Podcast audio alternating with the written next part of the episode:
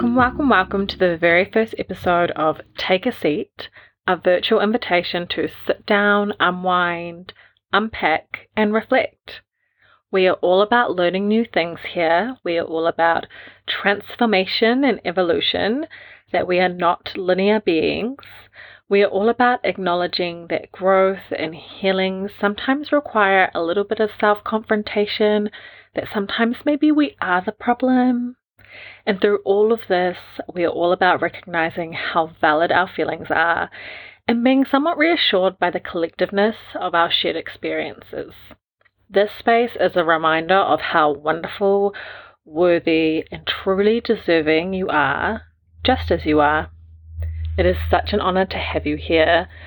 Finally, we are a solo show today, and this season may mostly be solo as I give myself space and grace to work out all the kinks without the pressure of another person. However, do not worry, we will most certainly have guests at some point. If you know me, you know I love holding space and unpacking with others, so that is absolutely on the cards. If you don't know me, then hey, I am Dr. Brittany, also known as Brittany Tasesa. Fun fact Tasesa is actually my middle name, which I use as a way to separate my professional life from my other endeavours and also as an ode to my great great grandmother. My pronouns are she and her. I am a qualified doctor, currently specialising in mental health. I am a recovering people pleaser, a born again boundary setter, a heartbreak survivor, standard raiser, saddy to baddie aficionado, and currently navigating my soft lover gal era. it has been a challenge, to say the least. Love my mans. We are literally the same person. He is honestly everything I have ever wanted and dreamed of in a partner, but really didn't even consider was a possibility. Just little things like someone who listens to my stories, enjoys them, and remembers them, which I suppose is not really a little thing. Someone who's considerate and thoughtful, like fills up my water bottle if it's empty, or takes my plate away, or does the dishes, or anything like that. It's just amazing. And he is just amazing. He matches my energy. He gives so much back to me, and I really, really appreciate him. But it is still hard, and not like the kind of hard that I've experienced before. More like those experiences force me to realize that fairy tales aren't necessarily true, and movie romance is not necessarily reality based, which means I no longer expect a man to save me because I save myself or I no longer expect someone to complete me because I am a whole person, or I no longer rely on one person to be everything for me because I realize that expecting one person to fulfill all of your needs is unrealistic and a huge amount of pressure for that person. And that's why we have friends. and the difficulty, I think, is that I'm not that hopeful, innocent, somewhat naive young girl that I used to be. And I'm still trying to reconcile all of those previous perceptions and also healing from all of the experiences I've had in the past. And you bring that stuff into your relationship, and you need to have at least some awareness that you're going to show up with baggage. If you're above the age of zero, you have baggage. Actually, your prenatal experiences impact on you too. So, as soon as you are formed within the womb, as soon as you are a zygote, you have baggage and you are bringing all of that into your interactions. And therefore, you are most definitely bringing baggage into your relationships. And the older you get, the more you got. so, my baggage is a challenge. I am aware. I am not always aware when I am carrying it around until maybe some sort of collision has occurred, which could be an argument or it could just be me spiraling within myself. but the difference from my past relationships is that I was carrying my own shit and the other person's. And they had a complete lack of self awareness or accountability for that. The beauty with this relationship is that I primarily carry my own stuff and I support him with his, whilst he carries his own stuff and supports me with mine. So it kind of ends up being us carrying the same amount as we were before. But it's like an actual partnership with each other. It's a shared experience. We work together. We resolve together. It's so refreshing. So, even though it is hard, there is also this ease to it and this feeling of comfort and safety and love without conditions and without having to earn it, which is so wonderful. And I am so grateful. I guess this is your reminder that relationships are hard, but they shouldn't be hard. You should feel safe and secure and at peace, and your nervous system should be resting. And regardless of if you're in a relationship or not, if it's a situationship, maybe a brief entanglement, or a one off get together, you should always be treated with respect and dignity and care, period. No questions. Because you are a beautiful, effervescent, magical being, and respect, dignity, and care are literally the bare minimums. So, anyways, after that life update, I have some questions that some beautiful followers sent me through. Thank you so much. Please remember my response is very generalized, but also stems from my experience as a person, as a friend, as a family member, and also as a clinician. So, not everything may be relevant to you or resonate with you. Just pick out what does and go with that. So, the first question that I have today is how do we not let our past bad experiences override our judgment when meeting a new guy or gal? I loved this question. It just felt so relevant, so on topic for me. I think the first thing you always need to look at is yourself. And this is not just about interacting with someone new. The underlying concept here is how do we heal from past bad experiences? If we focus on the dating without healing or without putting in the inner work, then we'll either find it really triggering or we'll end up in the same situations we've been in in the past and it will just be the cycle. So it's really important to ensure you are putting yourself first, that it hasn't been a few months or a few years and you think, I'm good to go. You actually have to put in some work, put yourself first, you have to remember to accept and forgive your past self. And sometimes that's an ongoing thing because we really did the best that we could at that time with the knowledge and skills we had at that time. So work on yourself, find a therapist to help you through too. Work on your self care routine, not just those hair days, nail days, spa days. I mean, like, journal every single night Wash your face every single night. Create intentional time with yourself every day. And some days you might miss them, and that's okay. But just get back on and try again because all those little intentional moments will make the biggest difference. Those are your basic self care needs. Build a life for yourself that you enjoy, that doesn't necessarily require someone else to fuel it. Reevaluate your friendships and nurture the relationships that actually give back to you. This is your time of healing. Prioritize yourself.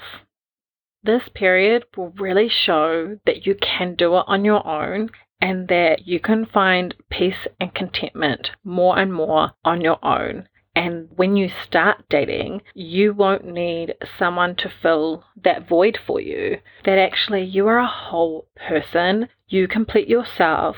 You may be a princess and you should be treated like a queen, but you are not a damsel. You are not a dependent. You make your own money, you butter your own bread. You want someone who gives to you, but who is a bonus to the life that you have already created. So, if you do all of this when it comes to dating, you will have boundaries and higher standards. You will have clearer intentions when entering the dating space, like do I only want sex? Do I only want friendship? Do I hope for an actual relationship and I'm testing the waters? Or am I looking for the one? If you focus on yourself first, then you will have more fulfilling experiences when it comes to dating, and you will be able to remind yourself when you need to of all of those hard months and hard years where you put in the work to get to where you are now. So that when you are triggered, when you are feeling scared or worried about repeating a cycle, about missing red flags, about not trusting your own judgment, you will remember that you are now in a place of more discernment, that you are coming with your cup overflowing, i.e., you are not working from a deficit looking for someone to fill that, and you will have built and cultivated and nurtured relationships around you to support you and remind you of the same. And maybe you will also have a therapist who can do that too. So, the long winded answer, which is very much my MO, is prioritize yourself, focus on your needs first, ensure that you create some boundaries for yourself and uphold them raise your standards because I can guarantee that they are not unreasonable. And make sure that you have clear intentions when you start dating. Know that healing doesn't ever really stop, and you don't have to be fully healed when you enter a relationship or when you first start dating or when you first start having sex again. You just have to have the self awareness to know when you need to maybe retake some of that energy back into yourself or when you need to pause on something or when you need to actually just block someone from your life because they are not giving in the way that they should, the way that you deserve. I kind of hope that answers your question, but we have time for one more. Um, the second question that we have today is I want to guide my significant other into working through unaddressed wounds that are manifesting through our relationship. Any advice on the best approach? Oh my gosh. I also really love this question. Again, very relevant, very uh not triggering, but just a lot of memories. Look, similar to before, my first suggestion is actually to check in with yourself. Check in with your energy within the relationship as well. How are you feeling? How much capacity do you have at the moment? And how much are you willing to give to this endeavor and for how long? What do you feel like that looks like for you? And where is your limit? Because my second thought is that you have to make sure that your significant other in this situation actually wants to go along that path as well. We all come with baggage, like I mentioned before, and that is totally okay and normal. But is this something that they are actually wanting to work on and explore further? Or is it something that they're only doing for you? Or is it something that they're not interested in at all and you kind of want to covertly assist with that?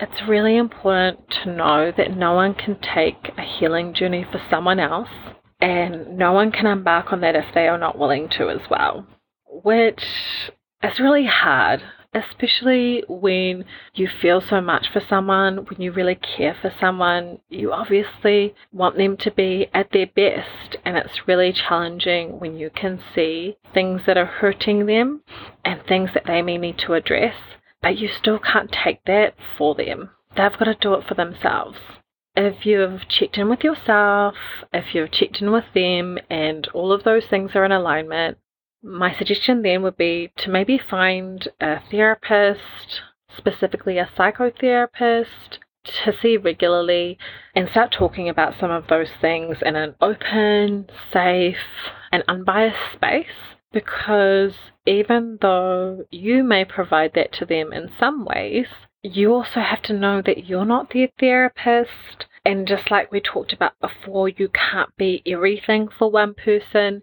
And it is possible that they may not want to talk about some things for fear of hurting you or because they care about you too. So, having someone unbiased, somewhat removed, can be really helpful for talking through these problems. And I said before, psychotherapist because they generally trend towards holding space and talking therapy. If there's something or a really specific problem that you're trying to work through, then a psychologist might be a good option too. Sometimes they're a little bit more expensive and the kind of treatment plans are a bit more goal orientated and longer term. However, that really depends. It's really confusing, so you may need to shop around or you may need to check in with some people about if they have any recommendations or any thoughts, possibly based on your situation. Either way, it's just really important for you not to be carrying the burden of being the therapist for your significant other. Alternatively, you could guide them towards some groups that talk through some of these things um, to talk about mental well-being together. There are some men's groups that I have seen on Instagram, but I'm also really careful about men who have not done the work for themselves, who don't have that great self awareness, and who are advertising some of these programs for hurting men and calling it healing. So I'm really conscious of that. And I'm not saying it's everybody, I'm just saying you have to be really cautious with the types of groups you get involved with and maybe make sure that it is something that is going to work for you. So, in summary, check in with yourself, check in with your partner, and then maybe look for unbiased, independent support. But I think it's really awesome if he is willing to take this journey. I just realized I've presumed he's a man, but it could be anybody. It's really cool that you're thinking about this journey, and if they are open to that, it's really cool to be embarking on it. And it is a challenge, but to be honest, most of life is a challenge, so is it really any different to normal? and if it means we can interact in the world and have more fulfilling experiences in our lives, then why not? So, anyways, those are some of the questions that I received. Thank you so much for sending them through. They were really cool to look at and think about and construct some answers about. If you have any other questions, if you have any stories, please send them through to takeaseat.thepodcast at gmail.com or message us on Instagram as well. And then I can get back to you. I can put it on the show. That will be really cool. Um, I think we've come to the end of the show. I've been looking at the time and I'm surprised at how fast it went. I thought I was talking slow. I generally talk quite fast, so I'll replay this and see. But thank you so much for being here. It is such an honor to have you here. I'm so privileged I'm so grateful. If you want to see more, then please subscribe and follow to stay updated. If you loved it or have any thoughts, please let us know by leaving a review or comment. And again, send us your stories. Can't wait to see you next week for more. Have an amazing rest of the week and keep thriving.